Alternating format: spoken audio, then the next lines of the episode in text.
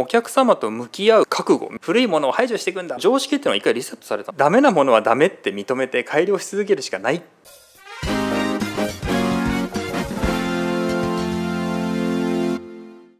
皆さんこんにちは。EC の目へようこそ。今回はですね D2C のお話をお伺いいたします。河野さんよろしくお願いします。はいよろしくお願いします。河野さんといえば僕的には D2C と。いうはいことなんですけど、D2C って言っても本来はアメリカからね、まあ、入ってきた感じにはなってますけども、はい。バズワードのように大手企業中小企業含めはい。D2C やらないのがおかしいぐらいの感じのイメージになってきちゃってるなってはい。思ってるんですけど、はい。結局人それぞれねいろいろ多分考え方はあるとは思うんですけど、河野さんが思う、まあ、D2C とは？っていうあたりのお話からちょっとお伺いしたいなと思うんですけど、はい。一言じゃ言えないと思うんですけど、はい。それを言われた時に何をお話しするかっていう。その D2C っていうのって、ダイレクトトゥコンシューマーっていう言葉じゃないですか、ええ。まあまんまそうで、まあ、お客様と向き合ううん、覚悟みたいなものを持ってるかどうかっていうふうに僕は定義してる。覚悟。覚悟。あで今までもみんな持ってたよっていう話をみんなするんですけど、あ、うん、でも実際のところはメーカーさんってうん。お客様とじゃあ直にこう商品を受け渡しまでするかっていうと、うん。小売店さんとか、うん。まあ、卸業さんによってある意味助けられてきた部分ってあるわけじゃないですか。下ろしてるわけですからねそうなんですよ。ね。でカスタマーサポートとかカスタマーセンターみたいなものを持ってたとしても、うん。売るっていうプロセスって実は、うん。やっぱいろんな人の手を経てお客様に届いてた。うんうん。で CM とか広告っていうものもうん。基本的には広告代理店さんが間に入ってうん。代行して実施してたわけじゃないですか。やっぱりどこか間に何かしらこう調整が入っちゃってたっていうのが今まではあったと思うんですよ。うんうんダイレクトにお客様と直接向き合おうっていうことなんですけど、うん。これはなんか直販するとかうん。なんかそういうことだけじゃなくって、うん。か良くも悪くも向き合わなきゃねっていう姿勢だっていうふうには定義してるんですよね僕の中で。なるほど、はい。自分たちで作ったものを売るわけだから、特徴も分かってるし、うんうん。まあ、そういうことは言いやすいけど、はい。お客様と直接接するのはそんなに簡単じゃないですよっていう感じですよね、どっちかそうそうなんだどっちかというと悪いことも全部ひっくるめてうん。やんなきゃいけないっていうのが必要だっていうことだと思うんですよね。うん。日本の場合だとちょっと物寄りになってるのかなっていう感じですよね。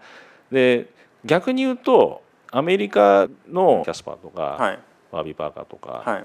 ブロッシアとかはい。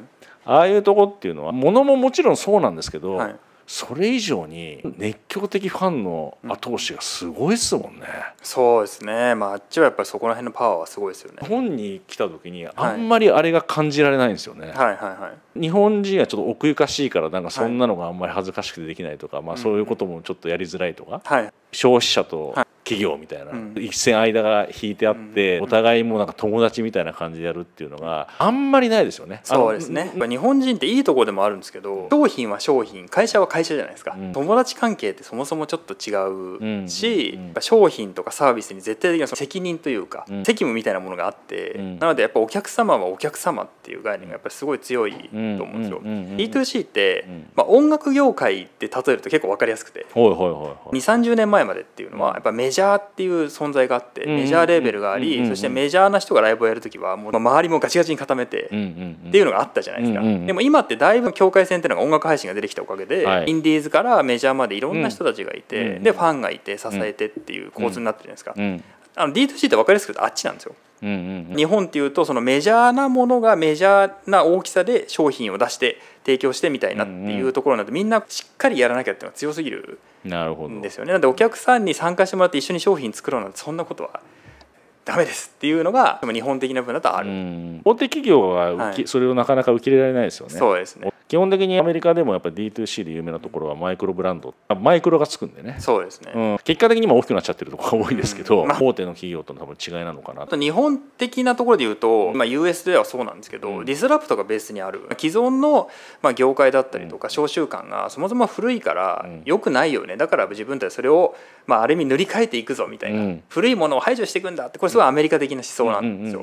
でも日本ってやっぱり和をもって尊しとなすっていうところで、間に入ってる企業さんへの感謝とか、うなんかすごくこの企業間における助け合いみたいなものがベースにあるので、うん。やっぱ基本ディスラプトって考えは日本にはあまりマッチしなかった、うんしないんですよね。ん根本的に US でいう D2C と日本でいう D2C は、DNA こそ同じだけれども、うん。違うものにならないと、まあ、いけないんだろうなとは感じますよね。接し方がね、はい。商習慣とか業界の常識を打破するっていうのは、日本でも今後はそれができないと中小企業厳しいんじゃないかなと。まあ、チャレンジしていかなきゃいけないのはまあ間違いなくって、このコロナのことがあって、うん。一つポジティブに捉えるんだとすると、やっぱりこう常識っていうのは一回リセットされたので、みんなアマチュアになったと思うんですよこれで。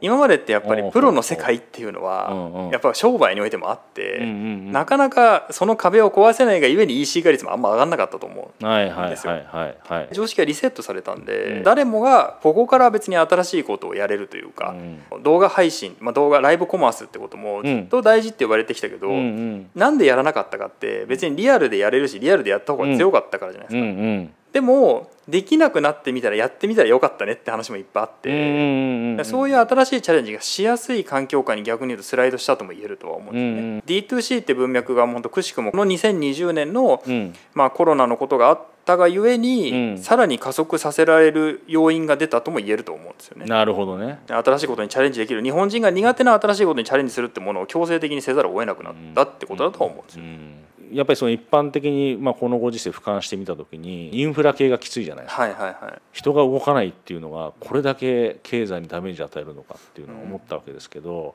中小企業の良さはやっぱり早く変われるっていうのがあるわけじゃないですか、はい。表面上で見たら D2C っていう言葉はこれからの日本には非常にマッチしていくなっていうのは僕もなんか思ってるんですよね、はい。正直。で今日本の自称 D2C って言ってらっしゃる方もいるし、はい。まあこれからやろうと思ってる方はい。にどういうことを意識すべきなのか河野さんの考えがあれば聞きたいなと思うんですよね。やっぱり D2C って究極言うと、まあ、EC とブランディングっていうものの結合体なんですよ。うんうんうんなんですけど誤解されるのはあのお客様とダイレクトにつながるということはもう本当に大元にあるものつまりそれって商品なんですけど、うんうんがやっぱり結局大事になっちゃうんですよ。うんうんで原点回帰の、まあ、連続みたいな形なるほどなるほどっちゃうっていうのは結構肝で、うんうん。誤解されるのはミュージシャンとかの話に近いんですけど、プロモーションがうまかったら、うん歌が下手でもダンスが下手でもうん売れるのかって言われると、うん。みんな売れるように思う人もいるんですけどやっぱり売れないんですよね。うん。まあそれができるのはまさに大手だけですよね。そうなんですよ。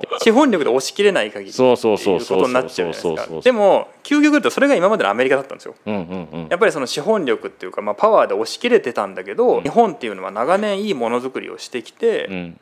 やっぱり着々とその支持を集めてきて、うん。例えば日本車っていうのは世界中でなんでそんな愛されるようになったかって黙々と続けてきたからじゃないですか、これから先のビジネスでもやっぱり言えることだと思うんですけど、うんお客様に対して向き合うということはうん。言ってしまえばダメなものはダメって認めて改良し続けるしかないっていうことだと思うんですよ。でもこれって原点会議じゃないですか。ああなるほどね。でここでいいものができて初めてじゃあ EC やブランディングっていうものが生きてくるんですよ、うんうんうん。今までっていいものがあったけど多くの人たちに買ってもらうためには、まあ、少しでも多くなところに卸さなきゃいけないとか、うんうんうんそれを交渉しなきゃいけないとか、うんうんうんさらに言うと多くの人に伝えるためには多くの広告を出さなきゃいけないとか、うんうんうんうんまあいろんな壁があったわけはいはい。でもそれってテクノロジーのおかげでなくなったので、うんうんうん。つまりいいものができたらあとはもう工夫次第でうん。いくらでもそれはスケールアウトできるっていうのがうん。今の世の中だとも言えるんですよ。うんうん究極行き着くとこやっぱプロダクトに戻っちゃうっていう話が僕の中ではすごく大きくて。なるほどね。今まではどっちかっていうと物余りの時代って言われてたじゃないですか。ね、僕がいるアパレルとかはまあ未だにそそんな感じはありますけど、ありますけどでもこれからは多分そうじゃなくなっていくんですよねおそらく、ん世界的に見たらまだ日本は動けてる方で、ヨーロッパアメリカ行ったらまだロックダウンしてるところもあるし、ね止まっちゃってる状況じゃないですか今まで在庫になってた分で回してるだけであってこれからは逆に言えばちゃんと元に戻らないと物が正常に回っていかないっていう話にもなるとは思うんですよ。その時には確かに物の価値が非常にうん。大事になっていくし、ちょっと SDGs 的になっちゃうかもしれないいっぱい作って安くするとかっていうよりはちゃんといいものをで自分たちが思うものをきちっと形にしてプロダクトアウトも大事だけどやっぱマーケットインもきちっと入れつつものを作ってそれをやった上でどうするかってことですよね、要するに。今までは悪いものは売れない、まあそれは確かにそうですよね。でもそのいいものの価値が多分人それぞれ変わってくる部分もあるし作り手もそうですよね、今までと感覚が違う。今までこういうの作ってたけどちょっとこれからは多分こういう方がいいって思ってそれで一生懸命作ってでそれをどう発信していくかどう分かってもらうかっていうことですよね。そうですね、まあ、逆算していかなきゃいけなくて、うんうん。今まではなんかいいものを作ったら売れるはずだっていう風な、うんある意味こう信じて希望で作ってたと思うんですよ、うんいいものが多くの人に受け入れられるはずだっていうものがあったんですけど、そうではなくこういう人たちがいてこういう人たちはきっとこれを求めてるんだろうっていうのをまず調べていや求めてくれている。だから自分はそこに向き合ってこの人たちが喜ぶ商品を作るんだって言ってこの商品を磨き上げていくっていうのが D2C だと思うんですよね。うん。なんでお客様の姿が見えている。うん。もうニーズが分かっている。うん。ペインを解決できるっていう覚悟。うん。みたいなものがこの商品作りっていうものに生かされていくっていう逆算で考えていくっていうのがうん。結構重要だと思ってるっていうところはありますね。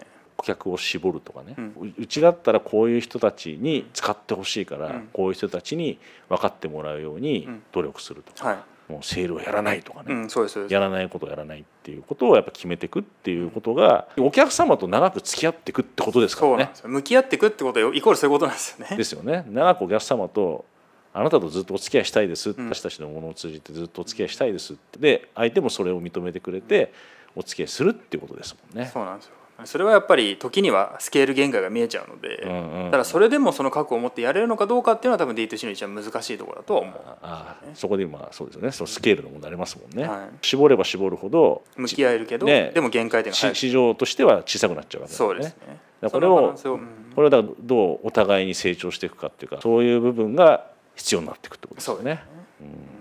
これでまたちょっと続けるとなんかどんどん話が長くなって切れなさそうなんで、はい。一回ここで切って、はい。後半も引き続きはい。D2C の話を、えーお伺いしたいと思います、はい。どうもありがとうございました。よろしくお願いします。ありがとうございます。